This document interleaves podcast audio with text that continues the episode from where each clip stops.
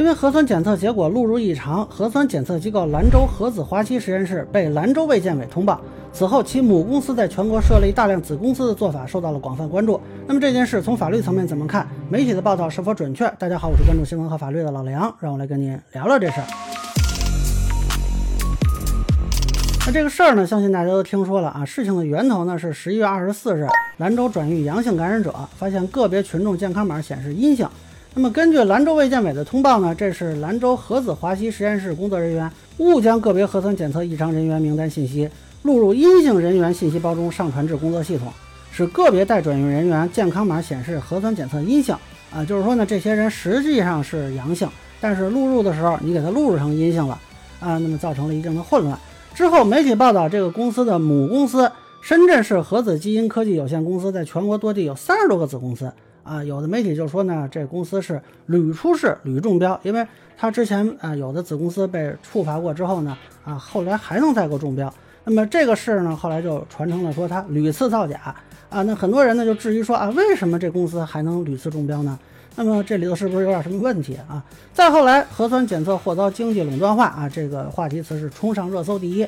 那么这个也是引发了很多人的关注啊。我看到有一个财经大 V 说啊，政府应该像当时对互联网垄断那样啊，去出手治理这个核酸垄断了。那么这个事儿呢啊，我大致梳理了两个关键词。一个是核子华西造假，一个是核酸行业垄断。但是不好意思，目前看这两个说法从法律层面呢都不太成立，所以才会出现后续相关企业屡次中标的事情啊。你如果弄清楚这两个问题呢，你会发现这个事儿也不是很难理解，跟媒体的报道呢稍微有点不太一样啊。先说这个核子华西造假，目前很多人认为的实锤啊。就是上次邢台市龙饶县发生的谎报检测结果事件，那这个事儿呢，当时官方通报，济南华西医学检测实验室业务代表翟某某在样本尚未检测完成、未知已完成检测数量和结果的情况下，向龙饶县卫健部门反馈称结果全部为阴性，那这个肯定是谎报嘛。那后来这个翟某某呢，也被以涉嫌危险方法危害公共安全这个刑事拘留。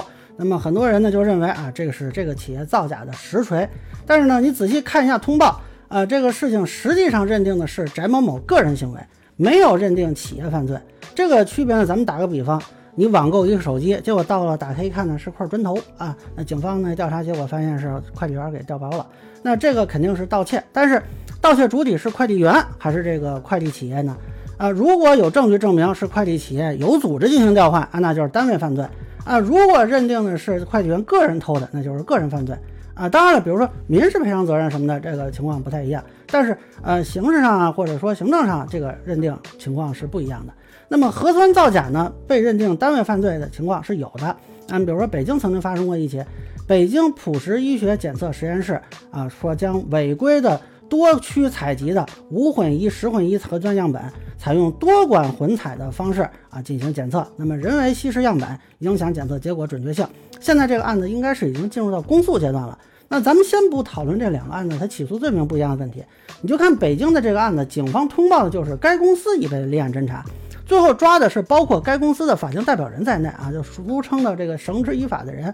而济南这个公司的案子，翟某某并不是该公司的法定代表人，那显然也没有认定该公司的犯罪主体。同样，你去对比两件事的行政处罚。北京普实医学这个公司呢，它被房山区卫健委吊销了医疗机构执业许可证，而当时济南华西在通报说的是暂停核酸检测业务，有人吊销他的执照吗？实际上，你在国家卫健委官网还可以查到这家机构的执业许可证是到二零三二年到期，就从来没被吊销过。所以呢，这件事儿其实认定的是个人造假，而不是企业造假。那么再看媒体报道的屡次出事。啊，那其中这次这个兰州的事情，前面也说了，他是误将，也就是说并非主观故意。那咱们还是举快递员的例子，人家如果是送错了，而不是故意调包，那这个性质肯定是不一样了。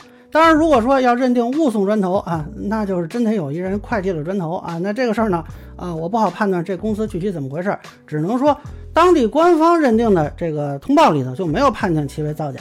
而另一次呢，被媒体指出的这个出事儿，是在二零二零年的这个济南华西因未将感染性医疗废物置于专用包装物内，被济南市卫健委进行警告罚款。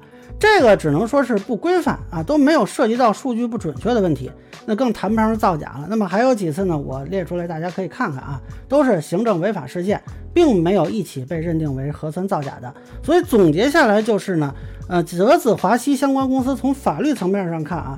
虽然他屡次出事啊，屡次被行政处罚，但他没有被认定为企业为主体的造假的案例啊。如果想讨论企业造假，可能他的相关案例也不是特别合适。当然了，通俗意义上说啊，这个公司啊涉及造假问题啊，或者说牵涉造假案件呀，这个我们这么表述没问题。但是从法律上并没有对他的主体身份做这方面的认定。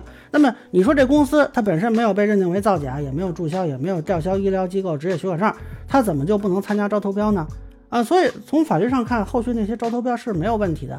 这就像说是啊，某个快递企业出现过这个递送错误和快递员调包的案子，他就不能再接单了。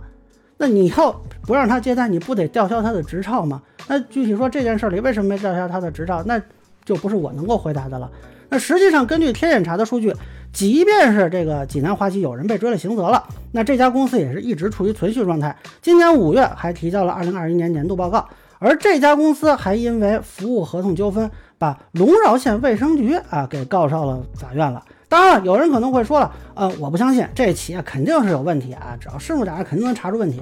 我呢，其实也是支持深入调查的。你比如说，北京这边的这个普实医疗，它被查之后，那房山区纪检委就通报说，区卫健委的副主任啊、医政科科长、医政科三级主任科员，因在监督管理过程中涉嫌严重违纪违法，目前正接受房山区纪检委的纪律审查和监察调查。这个我坚决支持啊。但是，就回到何子华西这个事儿。那现在官方认定结果如此啊，也不是说我给定的，我只能是说给大家解释一下为什么在法律上他们后来的招投标是说得通的。至于说后续啊能不能查出什么问题来，那我只能说某些人自己好自为之呗。但即便如此啊，说将来真的查出什么问题了，也不能倒推说之前的招投标都是错的，因为当时你并没有给他身份这个认定啊。那你只能说啊，是官方，比如说认定这企业有什么问题啊，那影响他以后的招投标或者叫停正在执行的服务合同。那么咱们再说这个垄断的问题啊，这个事儿就特别有意思。我最早看见是凤凰网视频发的一个话题词，说核酸检测或遭经济垄断化。我一开始也是一惊啊，我说已经到垄断这么严重了吗？但是看完之后呢，我发现这个报道很荒唐，因为这个微博里以及它跟的链接的正文里根本就没有提到任何垄断的情况。连垄断这俩字儿都没有，感觉您就卖个标题是吧？那咱们说，如果这公司涉及垄断，至少得有相当的市场占有率吧？那咱们可以随便百度一下这个中国核酸检测机构排行啊。您要不相信我，您自己百度。不同的可能网站啊、机构啊给的排行不太一样，但是前十里我没有看到核子华西，就一个连前十都进不去的企业，它能把核酸检测市场给垄断了？那这这市场分化的得多严重啊？那咱们可以看一下啊，自己本地的这个卫健委有没有公布核酸检测机构？我们北京这边是公布了，这里头相关企业是一大堆啊，大家可以看名字就能看出来，也包括了合子华西的子公司。但是从哪儿看出来他给这市场垄断了呢？当然我也不太清楚他是不是在其他的地方给垄断了，比如说他垄断了某个县。还是垄断了某个小区啊？但是垄断的这个说法啊，目前看好像没有哪个媒体给出什么事实的依据。而且，即便说这个合子华西啊，把什么底炎诊断都悄悄碾压了，占据了相当大的市场份额，被行政主管部门认定为是垄断地位。我国反垄断法它也是只管垄断行为，不管垄断地位。比如说它有什么滥用支配地位啊，排除竞争限制啊，比如说啊订立合同之后就禁止说你再跟其他的核酸检测机构订立合同啊。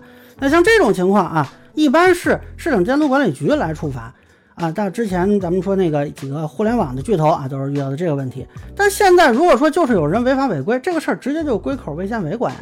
那真说造假危害公共安全或者妨害传染病防治，涉及犯罪归公安机关负责，没有反垄断什么事儿啊？就是市场监督管理局没有出手的机会。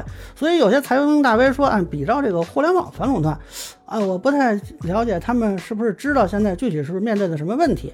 那么最后呢，掐一点我的私货，就是合子华西这个事儿啊，媒体报道呢，我觉得不是很专业，但是公众的情绪我是可以理解的，情绪背后的焦虑是客观存在的。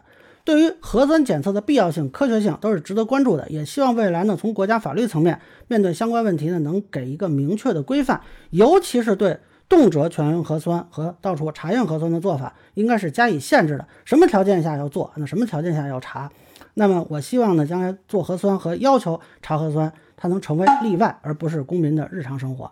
另外呢，目前虽然看不出这家公司存在有组织犯罪或者说系统性造假的这种情况，但是呢，公司的管理恐怕多多少少有点问题啊。那么有问题的是不是就只有这家公司呢？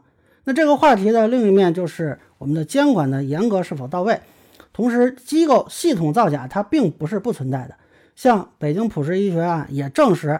存在监管机构相关人员违法违规的问题，我觉得这才是最让人担心的。